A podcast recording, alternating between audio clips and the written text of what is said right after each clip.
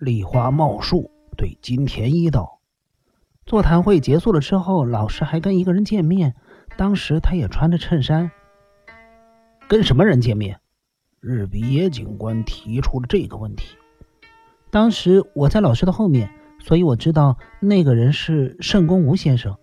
梨花茂树犹豫了一会儿，才继续说道：“听说那个人是奉千代子的第三任丈夫。”嗯，当时只有圣宫吴一个人吗？还有一位女孩子，好像是叫美莎，大约十六七岁。日比野警官看了金田一耕助一眼，这两个人果然来找金村真二了。金村先生把外套放在那，就在梨花茂树歪着头回想的时候。一旁的小原克己说道：“呃，这个事情我记得，当时我也在咖啡厅，我坐在那边，金村呢正好坐在我们隔壁这一桌，他把外套放在椅背上。呃，为什么我对这个事儿有印象呢？那是因为金村一边跟客人谈话呀，一边把手放在后面动来动去的。当时我很好奇他在做什么。”呃，一看见他从外套的口袋里拿出一根香烟来，我不禁笑出声来了。嘿，金村就是这么有趣的人呢。他只要把香烟盒拿出来，或者干脆站起来拿香烟，他偏偏用这种怪动作去拿香烟。呃，所以我才会对这件事情印象深刻。金村老师呢，真的是很有趣儿。他这个人呢，非常的严谨，可是，在我们这些旁观人的眼中呢。他是一个经常做一些令人喷饭举动的人。这时候，日比野警官打断了立花茂树的话，问道：“你刚才不是说金村先生很喜欢抽烟斗的吗？”啊，对不起，老师喜欢用烟斗抽烟，却也喜欢直接抽。他喜欢呃希望牌的香烟，而且呢是个老烟枪，总是烟不离手。金村先生会不会有两只烟斗？金田一耕助问道：“他通常都是用一支烟斗，除非那只烟斗坏了，否则他不会轻易的换一支新的。那并不是小气，而是对事物的执着。”呃，金村先生是什么时候在这儿跟圣宫吴先生和美莎小姐见面的？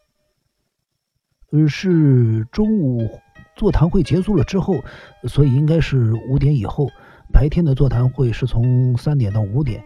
晚上的演奏会嘛，应该是七点到八点。小袁客气如此回答。五点半的时候，我接到一通找老师的电话，那时候他还是跟客人待在一起。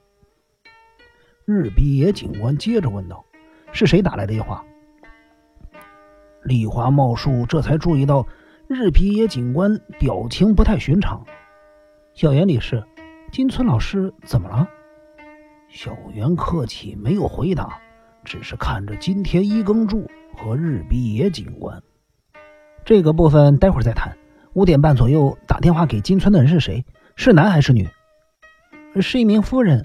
呃，金村老师有不少女性的仰慕者。名字呢？对方应该会自报姓名吧？那位夫人没有说她的姓名，她只说你请金村老师来接电话，他就知道我是谁了。所以你就没有再询问对方的姓名吗？日比野警官显得相当的失望。梨花茂树顿时满脸通红。我只是去告诉老师有他的电话，至于老师要不要接电话，那就是他的事儿了。金村先生有接电话吗？当然有。日比野警官接着要往下问，金田一耕助插嘴道。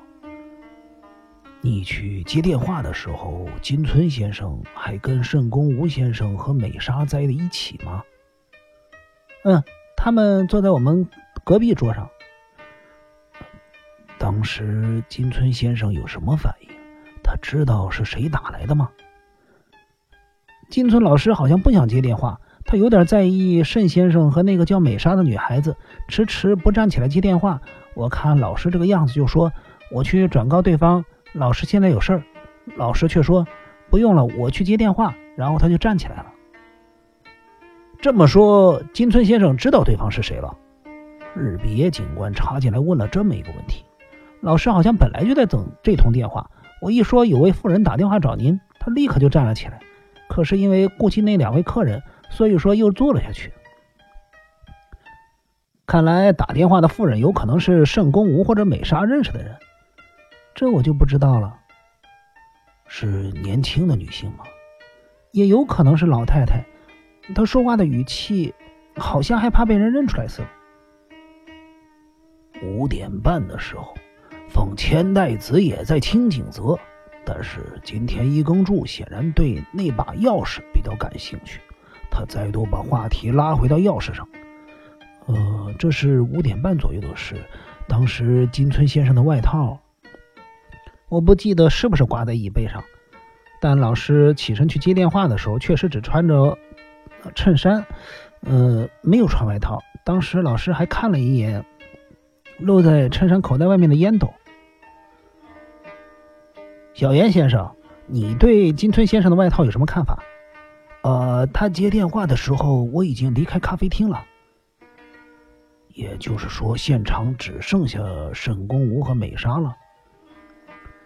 是的，他们两个人什么时候离开的？